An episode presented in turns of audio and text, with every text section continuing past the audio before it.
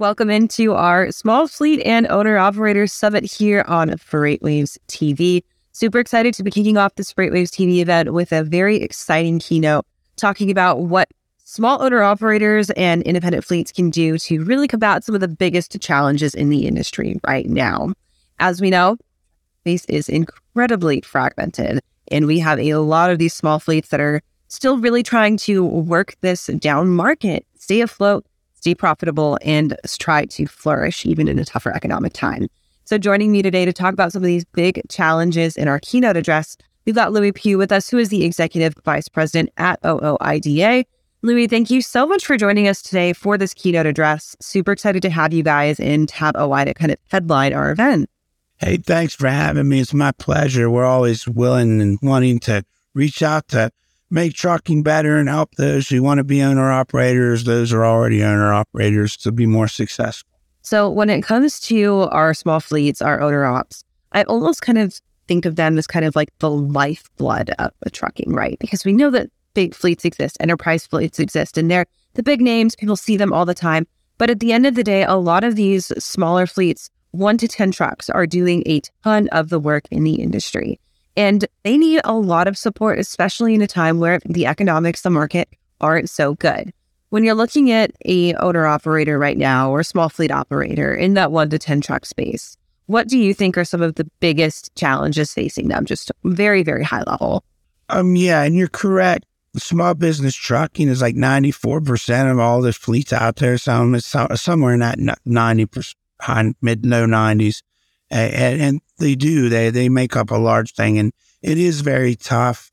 Um, right now, I would say the challenges that they are facing in this market is, and we're already been seeing it for a while, is just how the market's softening up due to COVID. Of course, we had this big increase of capacity of trucks. There was all kinds of freight. All kinds of guys got into the business. Uh, fleets expanded. All these things happened. Well, now as trucking does, as you know, I, me personally was in trucking, had my own business for 20 some years. You know, you always got the ebb and flow. We're on the downward trend now. So, you know, that's the big thing, the softening of the market, especially on the spot market. You know, if you're out here using brokers, which a lot of our guys do, that that's where we're really seeing the big hits. So when you're an enterprise fleet, you are very much insulated from these big time market swings. You have the availability in your funds and you have the availability in your driver pool, your equipment pool, all of that to ride these big time rate swings from carrier favor to shipper favor back and forth. When you're a small fleet, your margin for error and your margin margin for market change acceptance is a lot thinner than it is if you are a big time enterprise fleet because you have to think about these things. Every single set of your operating cost is something that you absolutely have to think about and focus on obviously the way that rates have changed in the last like nine months has been uniquely unfair to these smaller guys. As we're coming down into now the start of the second quarter of 2023, do you think that we have seen maybe the bottom of our smaller owner operators being impacted by rates? Or are they still really having to be cautious about every single cent that they're trying to earn? I still feel that we're not quite to the bottom yet. I hope we are but I still feel there's a lot of, and when you watch the government and the news and all the finance stuff, seems there's still a lot of instability out there. So trucking, you know, I always say trucking feels all these things first, but I mean, you should always be. I mean, the key thing for these small business guys, first and foremost, is they need to know their operating costs. Secondly, they need to have good customers. And, you know, brokers are sometimes a, a necessary evil and I don't mean them as bad, but they're, you, if you're a small business guy, you more likely have freight in a certain area, but you don't always have freight somewhere else. So you need these to get them back. That's what brokers should be being used for. In times like this, if you're a small business guy, you should, and you have customers like you should, you should have shippers that you work for all the time directly.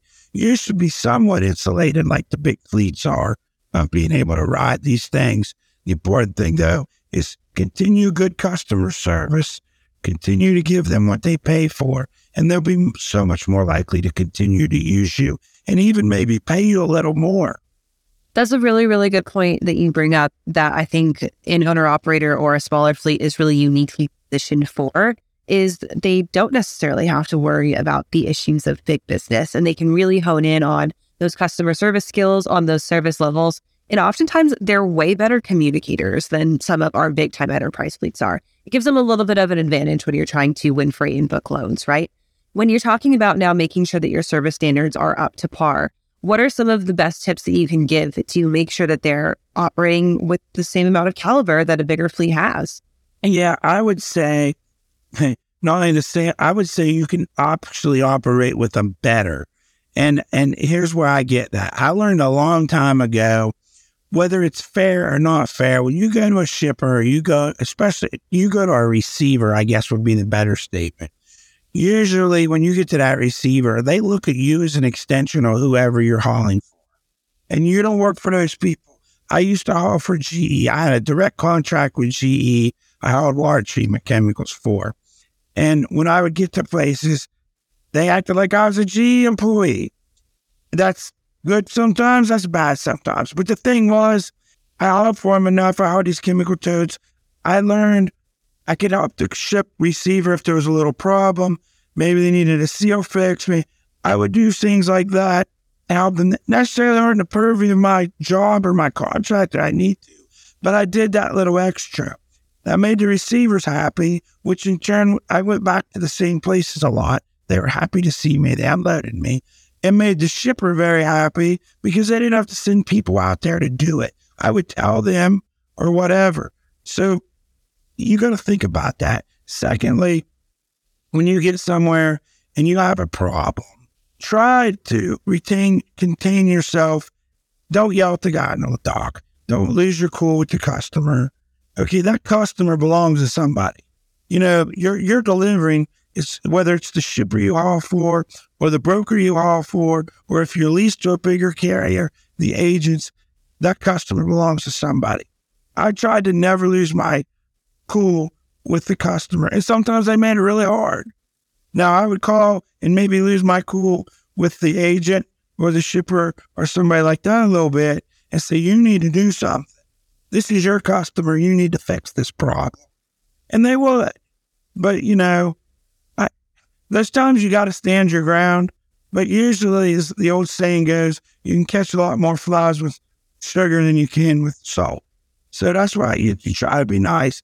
Be professional. Remember, trucking's a business. You're a business operator. Dress professionally. And I don't mean suit and tie and all that stuff, but you know, have a nice shirt on. You know, be dressed for the job, be dressed for what you're hauling. Don't be dressed for the beach or something to that effect. Absolutely. I, I love all of those tips. And I think they're especially useful for people who are entering the industry for the first time and maybe have kind of an antiquated view of what it takes to be a truck driver. And I want to zoom in on that a little bit more, specifically with all of the new entrants that we saw to the market in really the last three years. A lot of folks who maybe you are now starting to see trucking in a brand new light, specifically the life of an owner operator. And I think it's speaking a lot to the younger generation, to your Gen Zs, to your younger millennials who are maybe looking for a career change or possibly just looking into getting to something that has stability and career longevity without the necessity of going and getting that four year degree. When you look at people who want to enter the industry for the first time, either as an owner operator or looking for a small fleet, how do you get started? If you are brand new, if you, the only exposure that you've had to trucking maybe has just been seeing them drive down the road, right? How do you start this first step and make sure that you're getting in and setting yourself up for success, maybe not setting yourself up for failure? Well, first and foremost, don't buy a truck right off the get go. Again, if you've never driven a truck or been in the trucking business, don't buy a truck to start out. You know, baby steps. Um, I would say if you have no experience at all, you've never sat behind the wheel of a truck, you need to find a good, good training place and not one of these places that has a billboard that can get you a CDL in a week we're in 24 hours or any of these places. Try to do some research. Community colleges and stuff seem to have the probably the best in our experience over the years, better than even. I mean, to me, I wouldn't even tell you to go to a carrier one. I would try to find an independent, and there's going to be some expense, but there's grants and stuff like that you can get as well.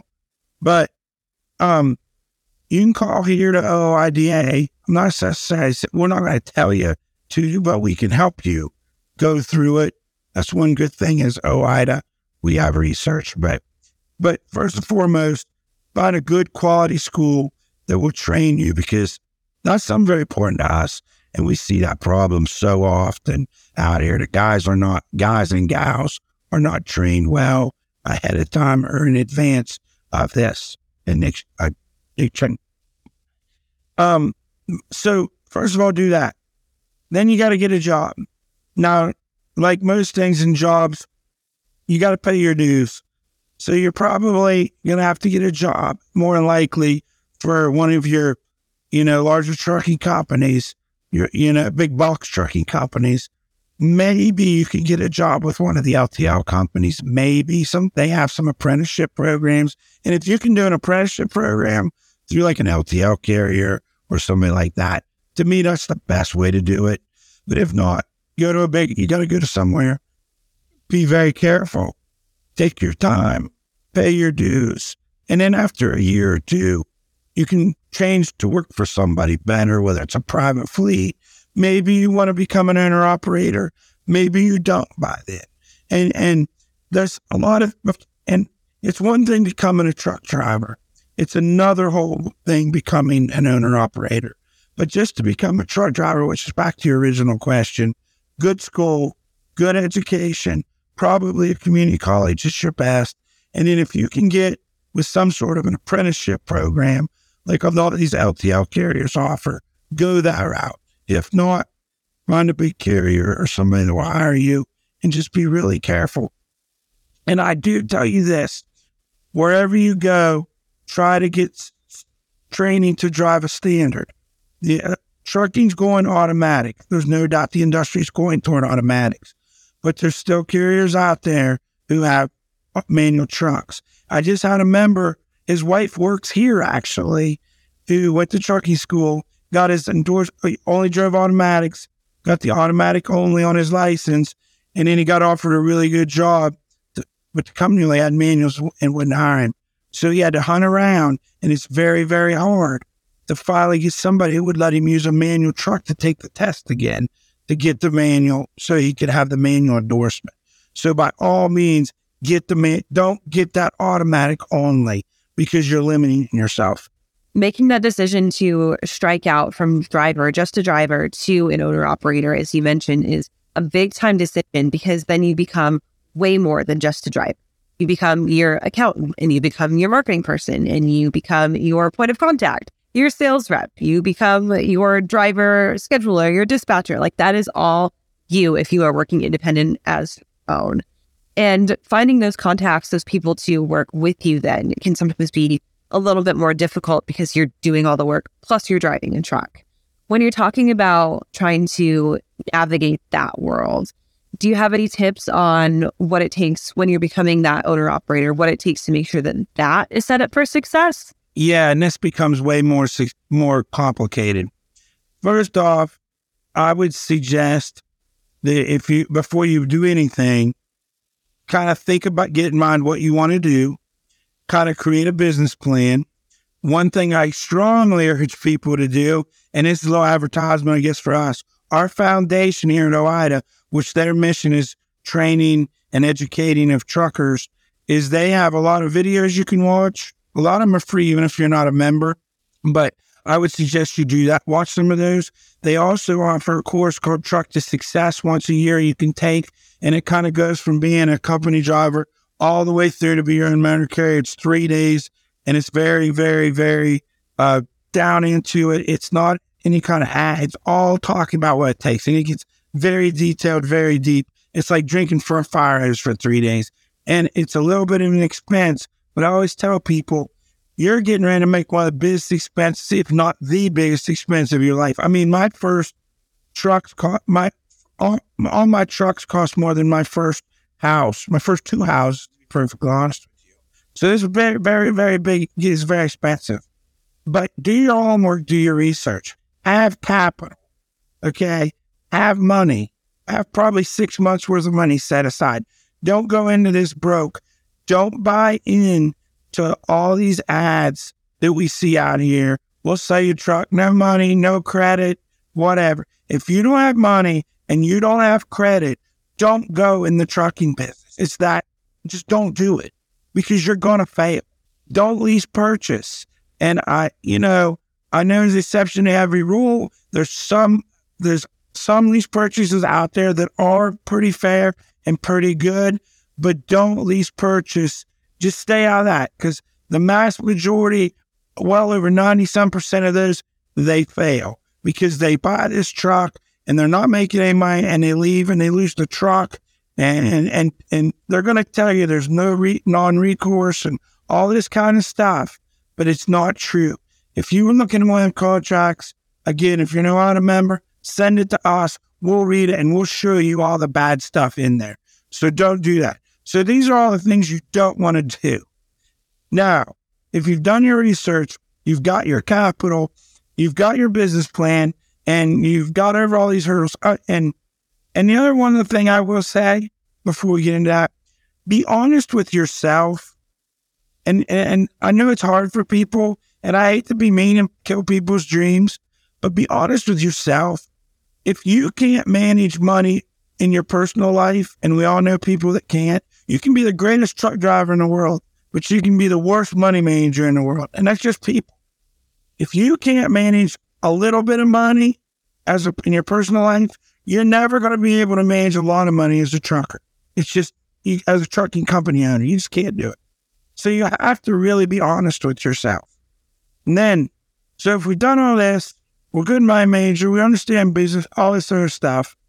And my next suggestion is find a good company out there. Maybe it's the company you're working for, but talk to people and you probably want to lease, buy a truck, maybe a trailer, depending on the job, but find a good carrier that you can lease to and lease to them for a year or two at least. And you may find it's a great carrier.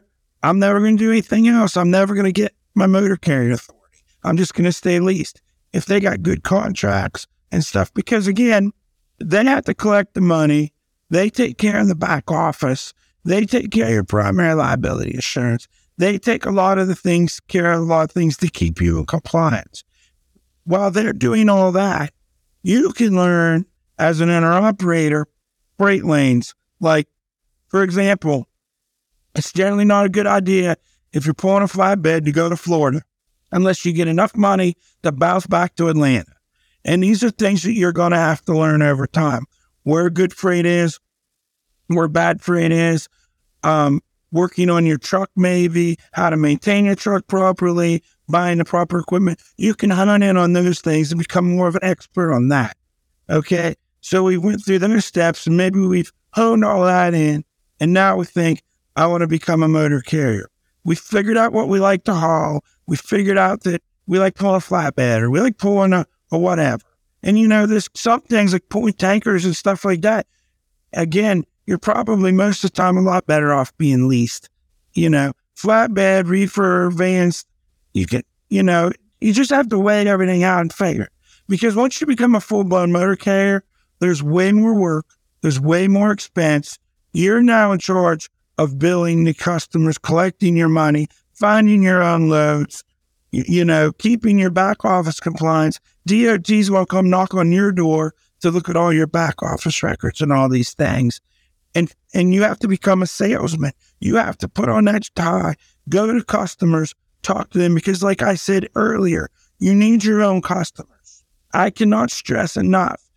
You don't even want to become your own motor carrier if you don't have some customers. And I would be working on them before I ever got my own authority. Plus, you have to get insurance.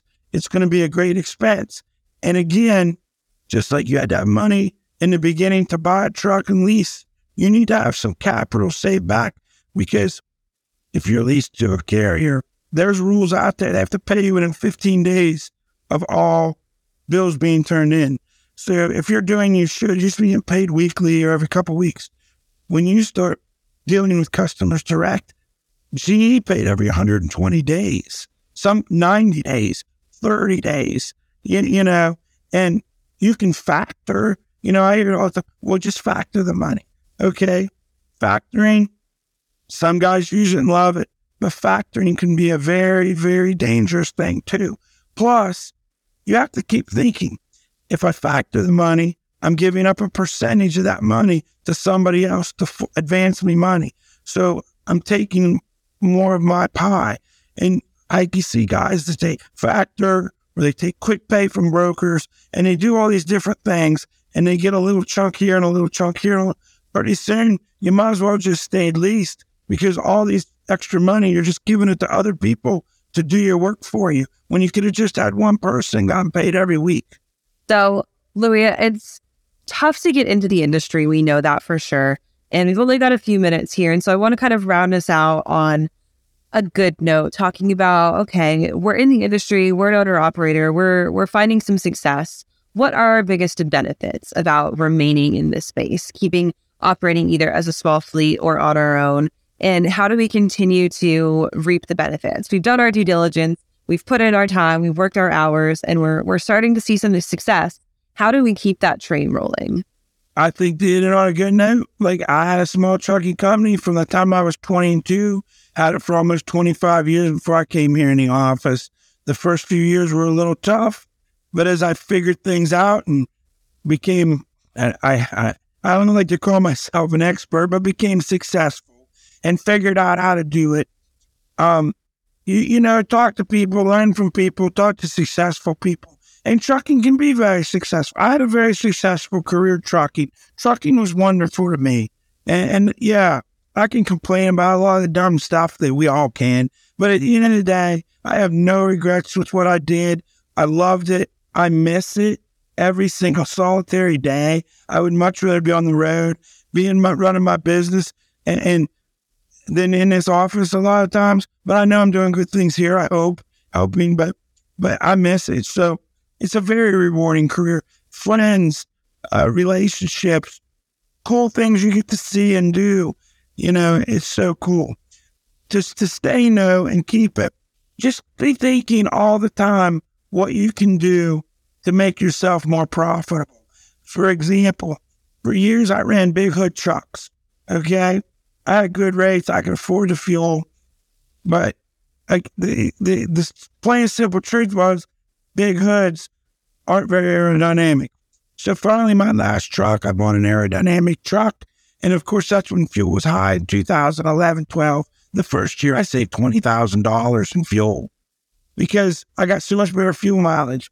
I didn't look cool. And, you know, it didn't look cool. And I wouldn't tell you that it was my, it was my favorite truck to drive from the inside. It was not my favorite truck to look at. But at the end of the day, and, you know, but, but I also say some guys, I'm not a shed truck guy. I, my thing was my chrome didn't get polished unless the pressure washer did it. You know, but some guys, that's their hobby. I had other hobbies that I wanted to put that money into, and it's all what you want to do. But you, you know, you've got to constantly think of how to save money. I tell people every day, trucking is not a penny made business; it's a penny saved business, and that's where you get profits. Our truck to success class, the one thing we do when we talk about your business plan is we show what the average big fleet moves freight for and what the average owner operator moves freight per mile, their cost. And of course, the average owner operator is way up here and the fleet's down here. And I, I can't tell you the numbers off the top of my head, but I always tell people when they're doing this, you need to figure out how to get your numbers down here with their numbers. Because if you can, you're going to be way more profitable than even they are. So but yeah, always think about a safe way to do it, keeping your equipment safe, but it's cheaper. Keep track of your tires because I hear guys, I run these tires because I get these, my, my, the, the straight mileage. Well, do you? Because I would write down when I bought tires and you'd be surprised.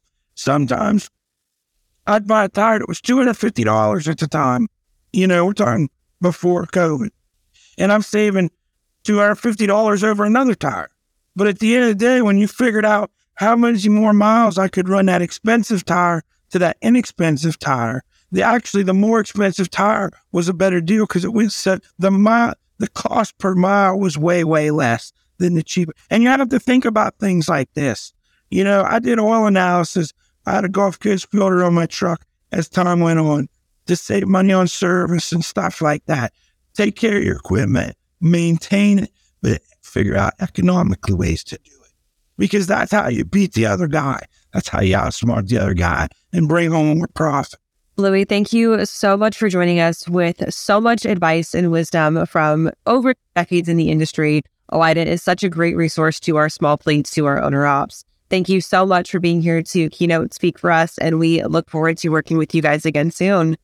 Thank you. And on one final note, if I may, if you're getting into trucking, join OOIDA. We're here for you. We're free. Re- once you join, there's lots of free resources here to help you along the way. So by that, and then finally, to all those of you out there on the road, thanks for what you do and please be safe. Absolutely. Thank you so much to all of our drivers out there. And thank you one more time for participating in our Small Fleet and Owner Operator Summit. Thank you all who are here watching with us. If you're watching us on live.freightwaves.com, we love it. If you're watching us anywhere other than there, head on over to live.freightwaves.com and get registered. We've got lots of content coming up throughout the rest of our day here for our Small Fleet and Owner Operator Summit. If you miss any of it, you can find it on demand on tv.freightwaves.com following the event. Stay active in our live chats. We'll be right back in just a few minutes.